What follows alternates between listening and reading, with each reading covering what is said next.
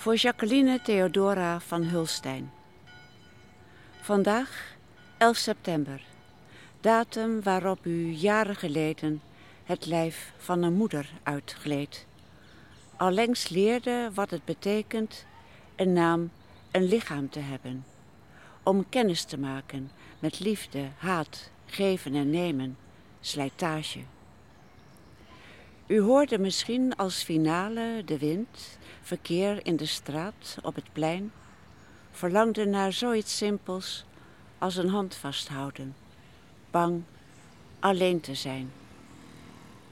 Een lichaam heeft zijn gebreken. Een hoofd is een wirwar van streken met een veel te fragiele bedrading. Een kortsluiting? Ach, en waar blijven dan die je ooit lief hebt gehad?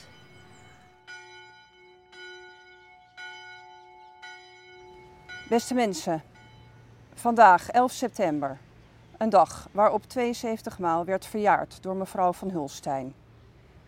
En nu, exact 73 jaar na haar geboorte, een dag van het slot van deze mens op aarde. Geboorte en rouw op de 11e van september. Twee dingen verschoven in de tijd. We gaan zo luisteren naar een kanon van de componist Pachelbel. In deze kanon speelt één muziekinstrument een thema en andere muziekinstrumenten herhalen dit, alleen wel verschoven in de tijd. En opnieuw, en opnieuw, met soms een variatie. Je kan bedenken, misschien wel zoals het leven zelf is.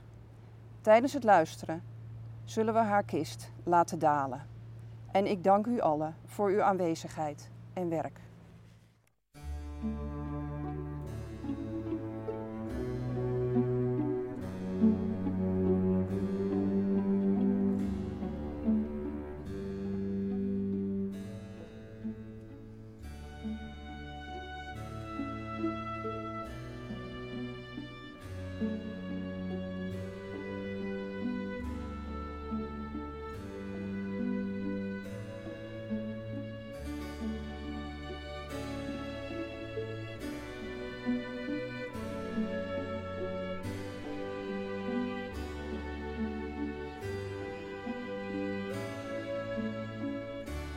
En zo is op 11 september 2023 in Rotterdam Jacqueline van Hulstein begraven.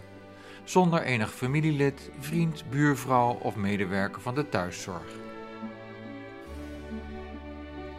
Wel aanwezig waren onder andere dichteres Hester Knibbe en Mirabel Heroma van uitvaartcoöperatie Dela. Hoe was het voor Hester om dit gedicht te schrijven? Ik vond het lastig. Ik vind het altijd lastig om iets te schrijven voor iemand die je helemaal niet kent. Die een leven heeft geleefd waar je ook niets van weet. Maar ehm, het is natuurlijk wel zo dat ieder mens dezelfde scala aan emoties heeft als ik heb. Dus ik probeer me te verplaatsen in zo iemand. Je ligt daar, je bent daar eenzaam in dat huis. Is ze plotseling overleden? Is ze lang ziek geweest? Of is ze een tijdje ziek geweest? Wat gaat er dan door iemand heen? Wat hoort en ziet iemand? Kortom, op die manier probeer ik dan een gedicht te schrijven. Eigenlijk vanuit mijn eigen manier van kijken naar het leven en omgaan met de dood.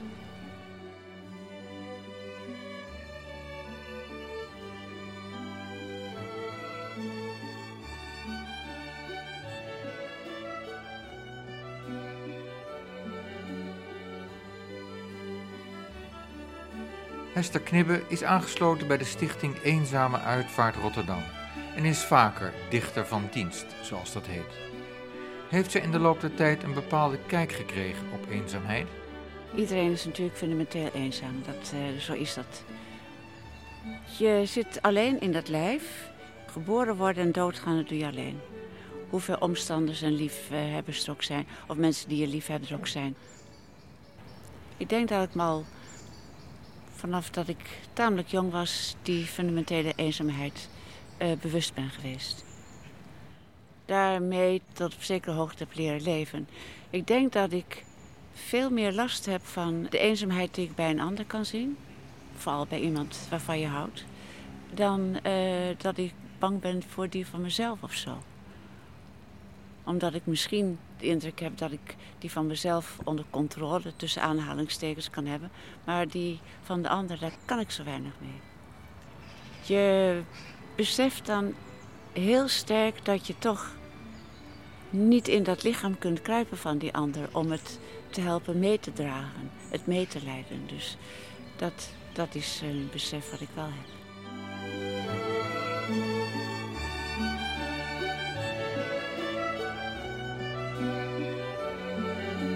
In de eenzaamheid van de ander kun je niet meelijden, zegt Hester Knibbe. Dit is deel 4 van Het Gemis, een serie over eenzaamheid van Peter de Ruiter.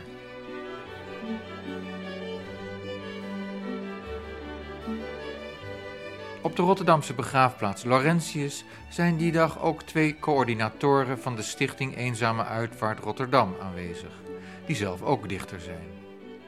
Waarom een gedicht bij een uitvaart? Vraag ik Bianca Boer. Dichters hebben de neiging de dingen goed te kunnen verwoorden. Kort maar krachtig, betekenisvol iets te kunnen zeggen. En ehm, dat is gewoon heel belangrijk op een moment als dit. Waarom doen dichters dit? Ik vind dat we dit als een soort teken van beschaving voor, ehm, voor de mensen doen. Ja. Maar ze kunnen het zelf niet meer horen en er zijn ook geen nabestaanden bij. Je hoort Daniel D. van de stichting. Ja, oké, dat kan je inderdaad stellen. Maar je kan ook zeggen, de bloemen die op het graf liggen, kan je ook niet meer zien als je overleden bent. En het is natuurlijk ehm, een laatste groet aan die persoon. Ehm, enerzijds dus om de waardigheid van die persoon toch nog even te benadrukken. En tegelijkertijd is het ook iets voor de samenleving eigenlijk. We zijn een gemeenschap, dus je laat zien dat niemand er alleen voor staat tot aan het einde toe. Hè? Ja, gemeenschap, het woord zeggen ze al, we doen het samen inspireert een eenzame uitvaart? Nou, de dood was altijd al een geliefd onderwerp voor dichters. Woorden vinden voor grote dingen is natuurlijk iets wat ik wel als dichter heel erg graag doe. Of ook als schrijver. Uh, dus dat, uh, ja, dat is nu niet anders. Is het niet gek om naar een uitvaart te gaan van iemand die je niet kent? We hebben er nu, dit is nummer 45. Kijk, sommigen blijven hier beter bij dan anderen. Dat is natuurlijk onvermijdelijk. Hoe eh, komt dat dan? Door eh, de omstandigheden, denk ik. Ja, de ene keer raakt je iets meer dan eh, een andere keer. Ehm, maar het blijft inderdaad een raar gegeven dat het een persoon is die je inderdaad niet kent en, en nooit zal leren kennen. Behalve door de woorden van de dichter. Ja. Die diegene ook niet kent. Ja. Ja. Maar soms komen er nog uh, als, als verrassing uh, toch nog vrienden of uh, af en toe nog een familielid alsnog. Ja, dan wordt het ook meteen emotioneler. Want dan zie je mensen die echt verdriet hebben om degene die daar ligt. Dat is, ja. En dat, met alle respect, hebben wij niet. Dus je hebt eerder een soort plaatsvervangend verdriet? Ja, en eerder over het feit dat iemand um, een leven heeft geleid waarbij op het einde blijkt dat er niemand was die afscheid kon nemen. Dat vind ik verdrietig. Dat, daar denk ik aan.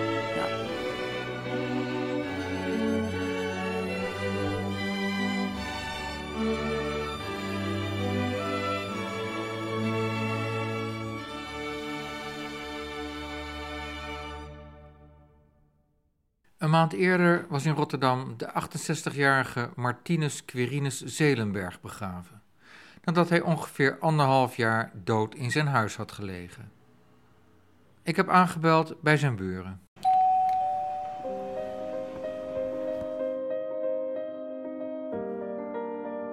Dag meneer. Kent u die meneer Zelenberg? Nee? Die is overleden vorige maand. Oh ja.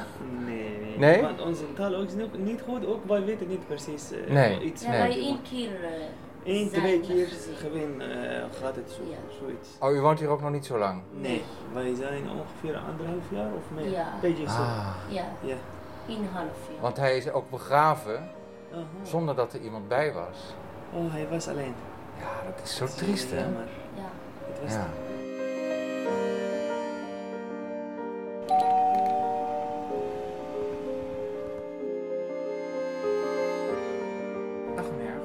Goedemorgen. Die meneer Zelenberg die daar woonde, Ja? kent u die? Eh, ik heb hem wel eens ge- gezien, Ja? maar nooit echt, eh, echt, echt een praatje of iets dergelijks mee gehad. Maar Oh. hij was een wat, ou- wat oudere man. Ja, want u heeft misschien gelezen in de Haveloods. Ja, precies, klopt. Ja. Die was eh, overleden. Ja. Ja, hij heeft heel lang in zijn huis Ja. gelegen. ja, precies. Ja, ja, klopt. Dus ik vraag me af hoe, hoe mensen zo Hoe dat- eenzaam kunnen worden. Hoe dat kan, ja, ik weet het niet. Ja. Ja, toen hij hier in het begin kwam, kwam wonen, eh, zag ik hem wel eens langslopen. Ehm, ja, als we ook werken overdags, Ja. eh, ja, dan kom je hem- hem ook niet vaak tegen, want hè, dan, dan ben je ook weg. Ehm, ja, en dan kom je thuis en dan ja, zie je hem soms wel eens langslopen. Hè, dan zeg je wel eens goeie avond of, of zo. Ja. En dan loop je verder. Dus ja, het, het is niet echt, eh. Nee, nee, hoe zag hij eruit eigenlijk? Eh, ja, het was een wat oudere man. eh, met een rollator. Ga, dat- ga, ga dat wel. Ehm, hij was volgens mij verhuisd vanaf Amsterdam naar hier toe.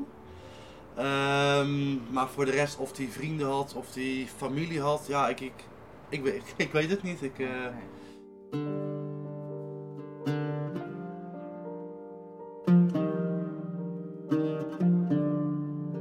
Familie zal Martinus Zelenberg nog wel hebben gehad.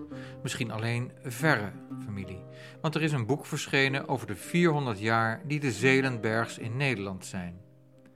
De flat waarin de overledene woonde keek zelfs uit op de Nancy Zelenberg-singel.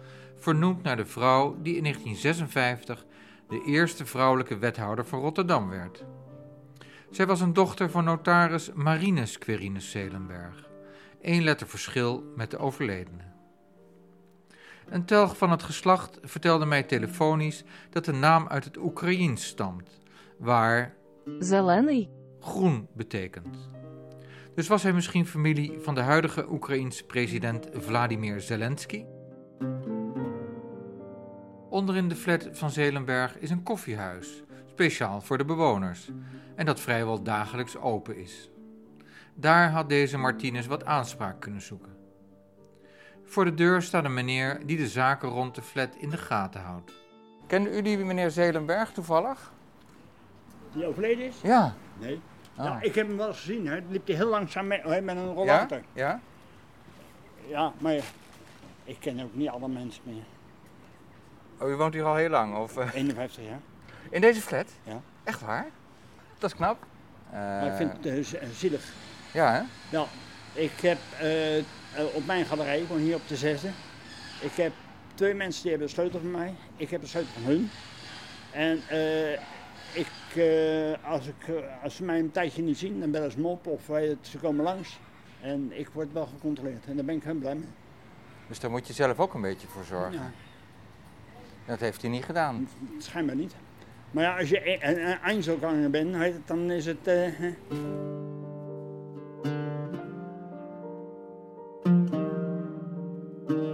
Zelenbergs eenzaamheid, of hoe je het ook noemt, kan dus ook zelf gekozen zijn.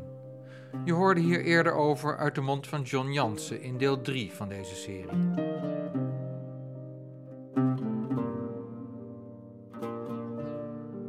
Eenzame uitvaarten met een dichter daarbij worden ook elders in Nederland gehouden. Bart FM Droog uit Groningen schijnt ermee te zijn begonnen. En in Amsterdam is dichter F. Starik er min of meer beroemd mee geworden. Hij liet onder vele anderen ook Simon Vinkoog meedoen. In het boek dat Starik over zijn initiatief schreef, zit een cd met een opname van deze bekende dichter en schrijver. Afscheid van een onbekende. Ik ben Simon Vinkenoog. Deze mijn woorden gaan mee in je graf. Onbekende medereiziger op het aardse pad. En alles wat je was en alles wat je bezat, komt niet meer van pas. Je bent een raadselmens, of je al dan niet weet waar je vandaan komt en waar je heen gaat. Hoe beklijven herinneringen? Wat is het ene antwoord op al onze vragen? Wie of wat blijft er ergens ter wereld van je over? Over van wie je was? Een glimlach, een verlossend woord, een enig moment van geluk of een leven lang duister?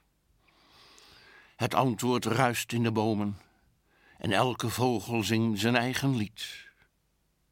Je lichaam en geest worden nu ter aarde besteld. Mogen je ziel rusten in de vrede die woorden en begrippen te boven gaat. In de stilte die aan elk begin staat. De stilte die alle talen overstemt, ook die van de dood. Adieu, grüß God, blessed be, shalom, vrede. Amsterdam, Sint Barbara, 23 mei 2003. De onbekende man van Simon Vinkenoog werd vier weken voor de uitvaart drijvend in de Keizersgracht gevonden, ter hoogte van nummer 102. Van zijn identiteit weten we alleen dat hij een Duitse gebitsconstructie in zijn mond had. Een maand later verschijnt Vinkenoog opnieuw op begraafplaats Sint Barbara, om een man vaarwel te zeggen die op Schiphol ten onder was gegaan aan cocaïne. Die had hij naar Londen willen smokkelen in zijn maag, verpakt in rubber. Maar al op de luchthaven ging een derde van deze bolletjes van deze bolletjesslikker open en zo stierf hij aan een overdosis.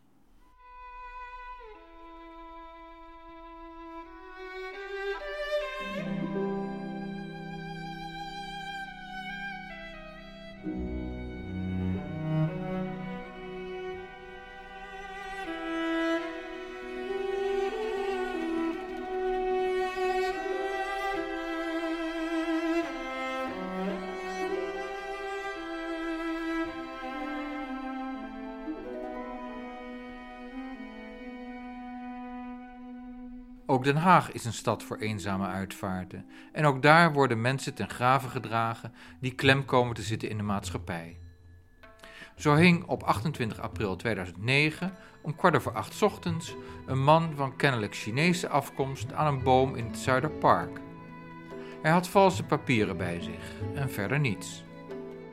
En dat gedicht is dus eigenlijk ook een soort aanklacht geworden van, ja, dat mag toch niet, dat iemand zo ja, niet er mag zijn en op zijn hoede moet zijn om gevonden te worden.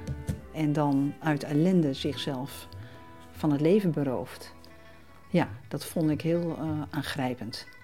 Je hoort de stem van dichteres Rut van Rossum, die bij de eenzame uitvaart van deze man het door haar voor hem geschreven gedicht voordroeg.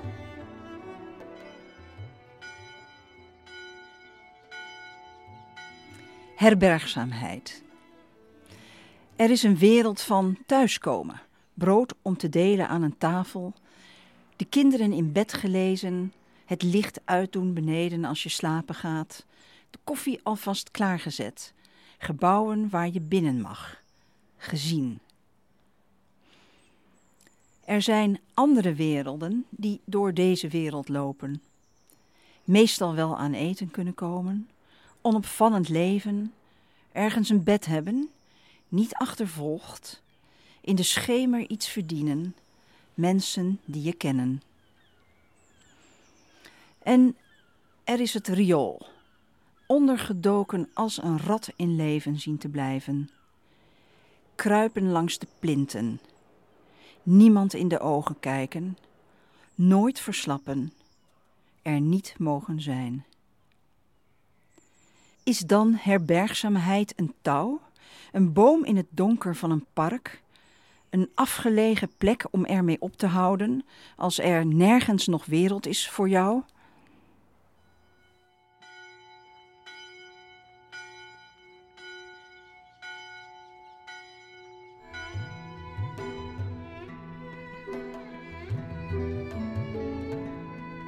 Na een oproep in een Chinese krant heeft de partner van de man zich gemeld en is zijn identiteit vast komen te staan.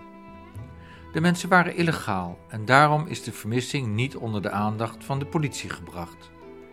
De reden van de zelfmoord zou de uitzichtloosheid van het bestaan zijn geweest. Dat wist ik niet natuurlijk toen ik het gedicht moest schrijven, want dit was weer latere naspeuringen. Maar dat heb ik me wel kunnen voorstellen. Dat uh, er dan echt wel heel veel aan de hand moet zijn als je volkomen onbekend bent en als je ja, je ophangt aan een boom in een park.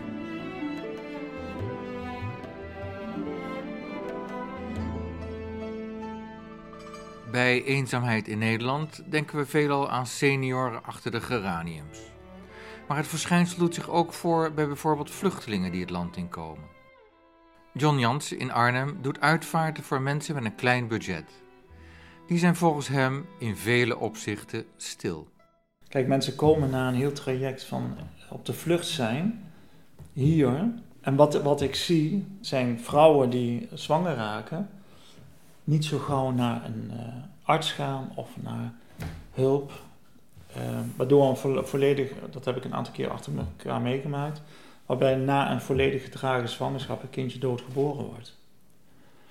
En als je dat dan ziet, een vader en een moeder met de littekens nog in het gezicht van de weg die zij gegaan zijn, en er verder is um, een, een uitvaart verzorgd voor dat kindje, maar twee mensen van vluchtelingen werken en alleen de vader, omdat de moeder dat allemaal niet trekt. Nou, dat zijn hele stille uitvaarten. Ik heb ook een keer een overlijden van een uh, mevrouw. En ze had zes kinderen, waarvan de jongste twee. En die mevrouw, die, uh, dat was ook een vluchtelingengezin. En die, uh, die mevrouw die, heeft de diagnose uitsluitend kanker gekregen. Maar in die cultuur wordt daar niet over gesproken. Dus op de dag dat zij overleed, was het, het kind van twee jaar gewoon op de kinderopvang. En daar wordt niet over gesproken.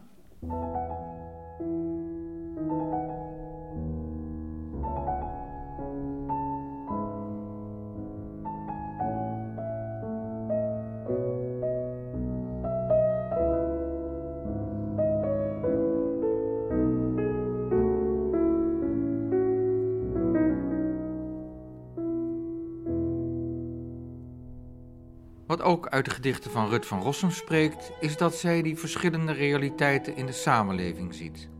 Ik heb wel een heel sterk besef van, uh, ja, misschien wel verschillende zones of zo in het leven of in de wereld. Ja.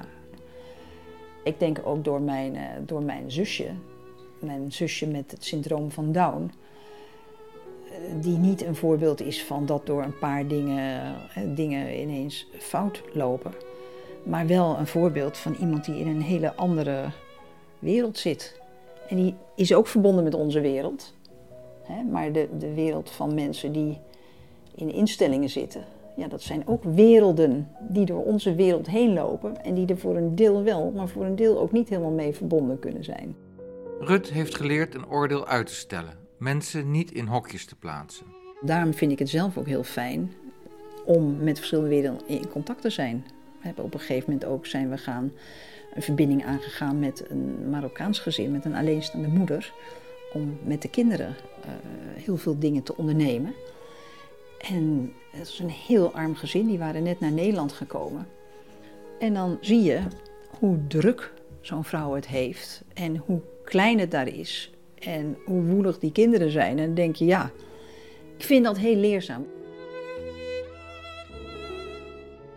Hoe leeft Rut zich in als ze een gedicht maakt voor iemand die stil begraven zal worden? Als je te horen krijgt dat er een eenzame uitvaart is, dan krijg je van de gemeente wat informatie mee. Ze kunnen iets vertellen over het huis bijvoorbeeld, of wat ze nog hebben kunnen achterhalen van de persoon. De ene keer is dat meer dan de ander. Soms krijg je een contact en dat je met dat contact wat kan praten. Ik ben een keertje naar het huis van iemand gegaan en ik heb bij de buurvrouw aangebeld. En gezegd, goh, ontmoette u wel dus deze persoon en uh, wat kunt u daarover vertellen? En toen mocht ik even bij haar binnenkomen en toen uh, vertelde ze een paar dingen daarover. Uh, maar dat verschilt echt per keer. Dus soms hoor je wat meer, soms hoor je heel weinig. Um, ik heb ook wel eens gehad dat een man was overleden die in een hospice, een Poolse man die hier in Den Haag in een hospice was overleden. Nou, ben ik daar ook binnen gegaan, heb ik met de verzorgers even gepraat. En wat ik dan probeer te doen is, ik kruip op een of andere manier toch in de huid van zo'n persoon en probeer me voor te stellen hoe het, zijn leven of haar leven is geweest. En dan van die persoon uit, waar ik me dus in inleef, probeer ik een gedicht te schrijven. Ja.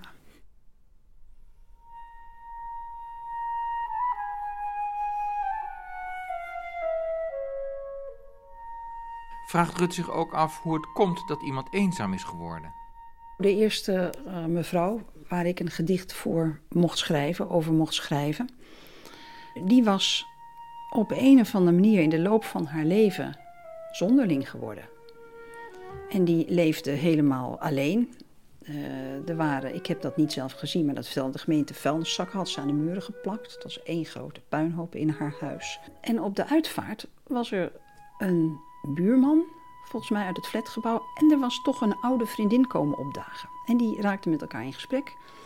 En die konden elkaar niet geloven. Dus die oude vriendin die had een verhaal over hoe deze vrouw gewoon een gelukkige jeugd had gehad en dat ze naar Parijs waren gegaan. En die buurman kende haar natuurlijk in de tijd dat ze eigenlijk schichtig in de lift stond. Ja, wat gebeurt daar? Dat weet je niet. Hoe heet het gedicht dat Rut voor deze vrouw heeft gemaakt? Het heet Maan op het water. Ik was daar gaan kijken bij die flat. En het was een donkere avond en ik zag hoe de maan op het water spiegelde. Maan op het water. Natuurlijk ooit een kind dat alles nog kon worden. Gekoesterd, gebed in het web van de wereld, met duizenden draden naar alle kanten. Bezigheden, mensen, de dagelijkse dingen, een huis als kokon. Waar het dan begint, dat er geen draden groeien of dat draden stuk gaan, er steeds minder blijven. Druk in het hoofd, een hoog suizen als het stil is, dat je zo schrikt van scherpte, altijd meer diepte voelen dan dat zachte hart kan dragen. Knellende schedel, verlies van orde, langzaam verdwalen. Je hoort buren, een tram. Je ziet de maan op het water. Hoe een klein schip zo verloren kan raken.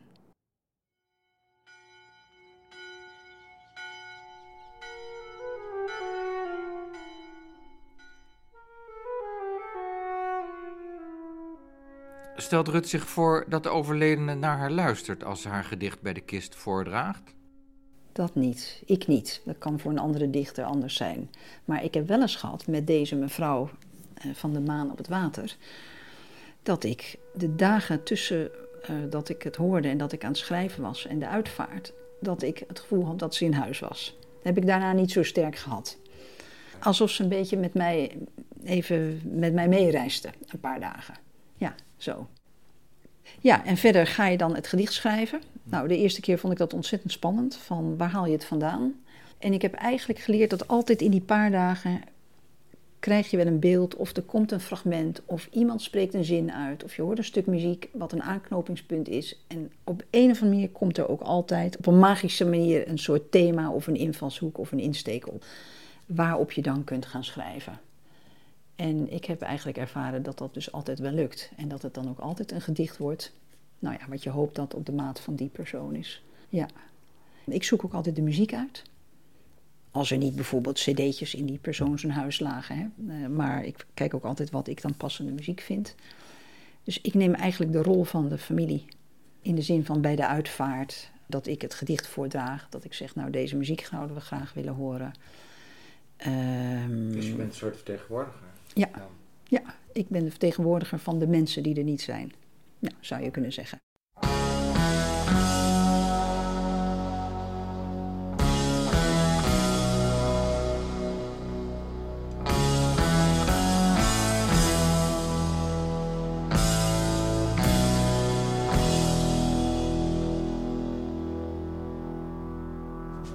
En nu we toch in die stad achter de duinen zijn, je, meestal hoor je wel dat het een echte Hagenees is geweest. Nou, dan ga je geen, uh, geen Queen of, uh, of Rolling Stones, dan neem je iets uh, van, van de Nederlandse dingen.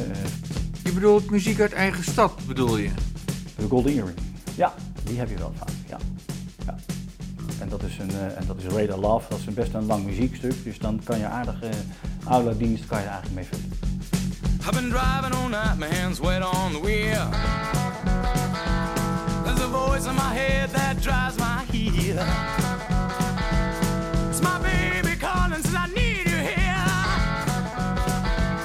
And it's a half past four and I'm shifting gear.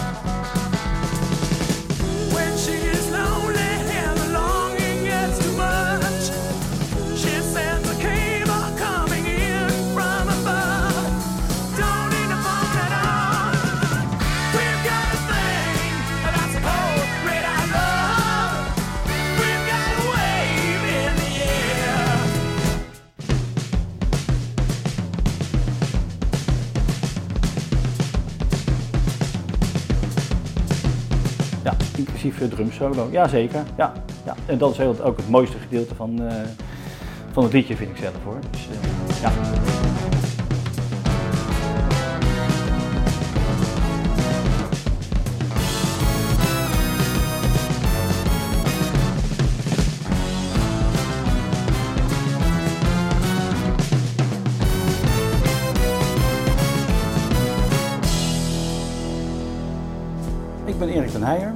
1985 hier eh, gaan werken als, eh, als buitenmedewerker. En hier is begraafplaats Westduin in Den Haag. Daarvoor ben ik in 1964 uh, geboren, ook op deze begraafplaats. Mijn vader die, die woonde in een, in een Oostenrijks huis, die toen net na de oorlog is neergezet als arbeidswoning. Daaronder was het kantoor van de begraafplaats. En op de eerste verdieping en de zolder, daar woonden mijn ouders. No more speed, I'm almost there. Gotta keep cool now, gotta take care. En nu doet Erik den Heijer als teamleider vrijwel hetzelfde werk als wat zijn vader vroeger deed. Hij is verantwoordelijk voor onder meer de uitvaarten, ook de eenzame op deze begraafplaats. Daar komen geen dichters aan te pas. Eén keer in de maand gemiddeld dat er echt ook niemand is. En dan, dan komt er ook gewoon niemand. Dan weten we wel dat, uh, dat, uh, dat uit een rusthuis bijvoorbeeld komt. Maar dan, ja, dan hebben verzorging, verpleeg heeft aangegeven van wij kunnen niet, wij, dus dan komen we niet. Dus dan krijgen we ook al van de sociale dienst door uh, van, dat er eigenlijk helemaal niemand zou kunnen komen. Ja. Als er bijvoorbeeld niemand is, dan kan er iemand van, van het kantoor, kan, die gaat dan in de aula zitten. Als er bijvoorbeeld een begrafenis is, dan hebben we ook nog dragers die we altijd inhuren om de overledene te, be, te, begeleiden. Die vragen we dan in de aula plaats te nemen om dan uh, toch niet als, uh, als een lege aula de diensten uit te gaan voeren. Dus dat, uh, dat proberen we dan altijd wel. Maar als het niet gaat, ja, dan, dan doen we toch gewoon de dienst. Dus een lege aula moet zoveel mogelijk worden voorkomen? Ja, het, het, het, het zegt iets over het leven van, van de persoon. Het zet je ook te denken van, heeft die persoon in leegte geleefd, als een kluizenaar dat, uh, dat, dat ga je dan aan denken. Dus dan, uh, dan ga je ook een beetje uitzoeken van, uh, van hoe, hoe, dat eigenlijk een gebeurd is en hoe die geleefd heeft, probeer je toch achterhalen. En dan, dan maak je er toch nog iets van. Erik en zijn collega's kiezen dan de muziek. Wat is nu gangbaar? Ja, standaard repertoire is, ja, is zeg maar bekende muzieksoorten. Rolling Stones, Queen, die soort dingen. Ja.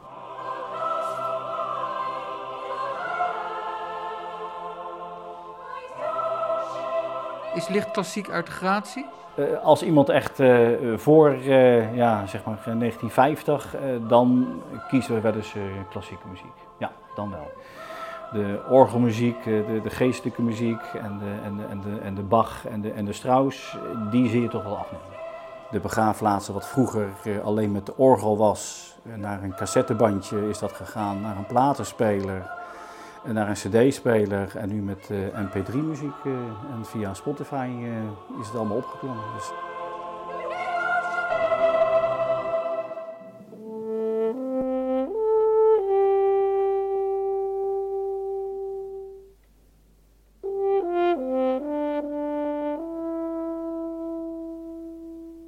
Is alleen de muziek veranderd? nee, ook de, ook de uitvaarten zijn veranderd.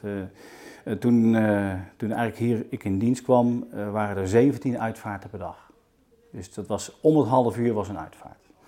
Dus dat was de op, op en af, zeg maar. Dus de ene had je keer de ploeg die de graven maakte en graven sluiten. En de andere was de ploeg die, die zeg maar de begrafenissen voorliepen. Nou, dat ging dan, de hele dag ging het eigenlijk door. Na de hand kwamen natuurlijk crematies kwamen toen in, dus toen werd het een heel stuk, stuk minder. De begrafenissen de plechtigheden die werden ook uh, uitgebreider, werden die ook. Dus daar kwam ook meer, uh, ja, meer uh, eigen muziek kwam erbij, eigen inbreng. En dat is in de loop van de jaren is dat helemaal uitgebreid tot, ja, tot een uitvaart die echt ook specifiek op de overledene is ingericht, zeg maar. Dus, het is veel persoonlijker geworden? Het is veel persoonlijker geworden, ja, dat klopt. Ja. Ja, van elke uitvaart die je nu bij bent hoor je eigenlijk het hele, ja, van, eigenlijk van geboorte tot sterven, dat uh, komt eigenlijk uh, in de audiëntie komt dat voor. Ja. Er worden ook foto's en filmpjes worden getoond, er kunnen diervoorstellingen uh, getoond worden. We hebben een heel groot scherm in de, in de aula hangen. Dus dat is allemaal mogelijk, ja. wat de laatste tijd ook weer een beetje eh, begint in te komen, is dat eh, de mensen zelf ook in gaan spreken. Dus dat je een, eh, een videootje draait eh, met, de, ja, met het afscheid van de overledene. Daar krijg je de kriebels van. Eh, daar krijg je kriebels van. Ja, ja, ja, gebeurt nog niet zo vaak, maar je ziet het dat er wel meer eh, over gesproken wordt en dat meer toegepast gaat worden. Dat was vroeger wel anders. Als je natuurlijk gaat vergelijken met, eh, met vroeger, hoe het, hoe het ging. eh, er werd een dienst in de kerk gehouden, ze gingen naar de begraafplaats, zijn we begraven en zo ging het eigenlijk, eh, eigenlijk door. Dus er was eigenlijk niks persoonlijks eigenlijk, ja, eigenlijk bij. Werd Geen toespraken? Geen, ja, die werd altijd door dominee of door een priester gedaan. Dus dat zijn standaard toespraken die altijd in de kerk en eh, ja, ook hier bij het graf eh, zeg maar, gesproken werden. Dus er, ja, iets persoonlijks zat er eigenlijk niet bij. Dus waar de samenleving als geheel anoniemer wordt, worden uitvaarten steeds persoonlijker. Vroeger had je natuurlijk een, eh, een eh, koffie en een plakje cake. En dat gaat eh, tot nu eh, de hele persoonlijke eh, dingen. Als iemand hield van een, eh, van een glaasje whisky, dan wordt, kan er ook bij het graf eh, kan er een, geproost worden met een, met een glaasje whisky. Dat kan. Als iemand zegt van ik, eh, ik heb altijd eh, moorkoppen gegeten bij je bakkerij die en die, dan zorgen wij dat eh, van die bakker de moorkoppen komen. Dus de, al de wensen die worden zoveel mogelijk zeg maar uitgevoerd. I caught you knocking at my cellar door. I love you, baby. Can I have some more? Ooh, the damage done. I hit the city and I lost my band. I watched the needle take another man. Gone, gone, the damage done. Dus Erik en zijn collega's doen er alles aan om de nabestaanden en misschien kun je zeggen ook de overledenen tevreden te stellen. Bij onbekenden worden ook gedichten voorgedragen. We hebben een aantal soorten gedichten waar, eh, ja, waar de uitvoerders eh, zeg maar, eh, zelf een aanpassing gaan doen. Van als we weten van iemand die is in, in, in eh, eh, overleden. Nou, een Woodstock is een, eh, is een verzorgingstehuis waar, eh, waar eh, drank- en drugsverslaafden zitten. Dus daar heb je dan weer een bepaald soort gedicht voor wat dan eh, aan de orde komt. Zeg maar. Dus zo proberen we toch iets persoonlijks te. I've seen the needle and the damage done. A little part of it in everyone. But every junkie's like a setting sun.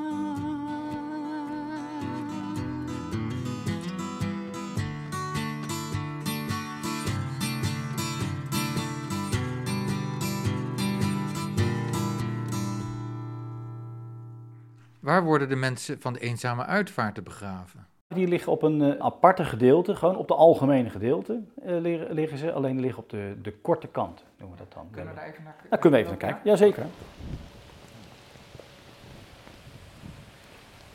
Dan gaan we deze kant op. Nou, we lopen hier altijd tussen de bomen. Dat is ook Altijd tussen de bomen. Ja. ja, we gaan nu naar... U, u werkt eigenlijk een beetje in het groen. ook. Ik- Zeker, ja. Ja, vertelt u even waar we naartoe gaan. Nou, we gaan nu naar eh, de algemene gedeelte. Het algemene gedeelte is een gebied dat na 1974 eh, is, eh, ja, bij de begrafenis is betrokken. Daar zijn ja, 500 graven zijn er ongeveer per kant neergezet. Er zijn kelders zijn dat. En daar kunnen vier mensen in begraven. Vier op, in, in de diepte. Je hebt vier diep. Aha. Nou ja, en aan de bovenkant liggen er dan ook vier platen. Dat kan. Ja, wij geven de mensen gelegenheid om een, eh, om een steentje erop te plaatsen van, eh, van 40 bij 50 centimeter, de maximale maat. Het hoeft niet, het mag. Dit is ook al- algemeen. Dit is allemaal algemeen. En Ja. dit dan? Dit zijn kelders, zijn gewoon familiekelders. Ja. Die zijn later geplaatst, eh, zijn die. Maar als je ziet, de, de, de indeling van de graven, die zijn eigenlijk nagenoeg hetzelfde. Er zit zeg maar 80 centimeter aarde zit erop. En daaronder zitten dan eh, zitten de kelders. Maar hier is een zerk hè, op is een plaat en er staat niks op. Er staat niks op. Dit is een voorraadgraf, is wel verkocht. Alles hier ligt is Dat is een voorraadgraf. Dat is een gereserveerd graf voor de toekomst. Dus de Ah. mensen hebben het aangekocht, maar er is nog geen overledene. Dus het is een soort familiegraf, is dat. Waarom zou je dat doen? Ja, omdat eh, sommige mensen die willen al in voorhand alles geregeld hebben bij het overlijden. Dus die zeggen van als ik dood ga, dan is dit graf, daar wil ik liggen. En zo gaat de uitvaart. Vroeger werd er niet over de dood gepraat en nu wordt alles tevoren keurig geregeld, zegt Erik den Heijer. Nou, hier is dan eigenlijk het graf uh, voor, klaar uh, voor de volgende. En hier wordt dan begraven, er worden twee uh, afdekplaten worden afgehaald, wordt het netjes gemaakt. En dan wordt hier het overleen opgezet. Zijn dit nou eenzame mensen geweest? Of? We hebben drie soorten sociale dienstuitvaarten. Dat is contractuitvaart, dus als er geen nalatenschap, geen geld is. Je hebt een budget, heb je. Dus als er een enige wijze is van, uh, van dat er iets op de bank staat, of een spaarrekening, of dat er een, uh, een levensverzekering of een begraafverzekering afgesloten. Die worden ook hier begraven. En dan heb je een normale uitvaart. Nou, en dan gaat die gewoon begraven worden zoals eigenlijk uh, iedereen ook begraven wordt. Ja, ja. Dus zonder restricties. En, en, en wat is hier dan? Dit zijn de, de contractuitvaarten, dus waar geen geld voor is of waar een klein beetje geld voor is. Ja. Dus dat is, het, uh, dat is eigenlijk het verschil. En, en, komt er dan ook een steen uiteindelijk bovenop? Uh, dat kan, alleen de begraafplaatsen of de sociaal dienst doet dat niet.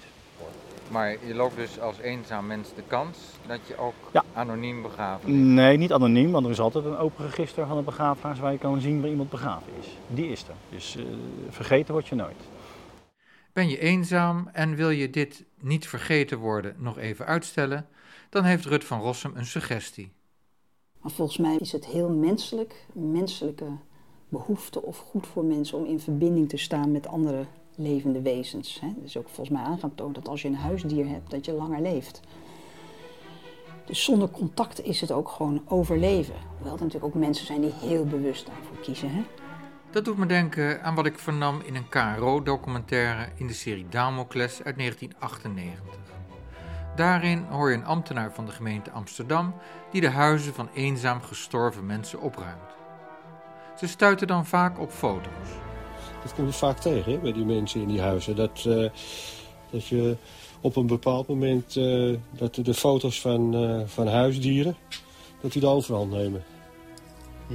Het is ook wel ik heb het al een paar keer zelf uh, geregeld. Dat ik dus een, een foto van een uh, dierbaar huisdier, dus uh, dat ik daar een foto van mee, mee begraven heb.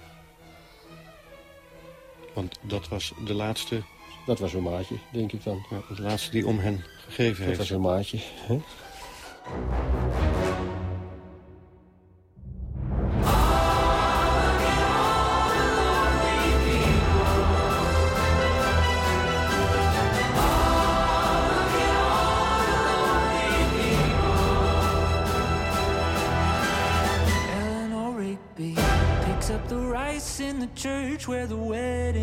Dit was het vierde deel van Het Gemis, een serie over eenzaamheid van Peter de Ruiter.